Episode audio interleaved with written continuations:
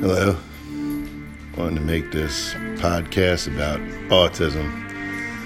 Autism was something I always thought you'd see the person, you could, you could obviously tell they were autistic, either by the way they acted or just a certain look in their eye or something. I don't know. I just thought you could tell.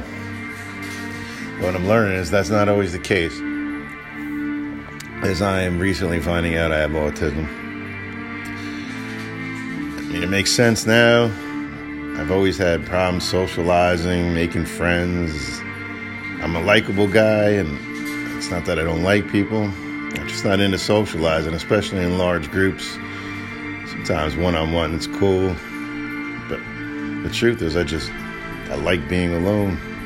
I like being in my own world, listening to some music, making stupid videos of me singing or anything like that hanging out with my dog.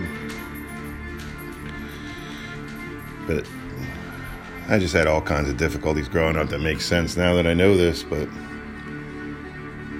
I always thought not socializing with people was like a decision I was making, a conscious decision when I'm realizing I think it's subconscious. Like I just I, I thought I didn't want to be around people. I, I think it's more like I just can't be around people. And for someone who doesn't understand autism and they know me, they're gonna. It's like they don't believe it. I think I've masked myself so well, and have adapted to this, to this world. I even leave myself guessing sometimes. Like, are you autistic? Growing up, I remember I was dyslexic, and I remember going to this. I don't remember. My parents are dead, so I can't even ask them. But I used to go to this thing where I used to have to look into this machine and focus on certain things, and they would move around.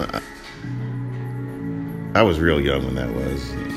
I don't remember anything about it, but I had dyslexia, I had ADHD, always had trouble in school, always getting kicked out, always in detention. I don't know. That's it for now. Thanks for listening.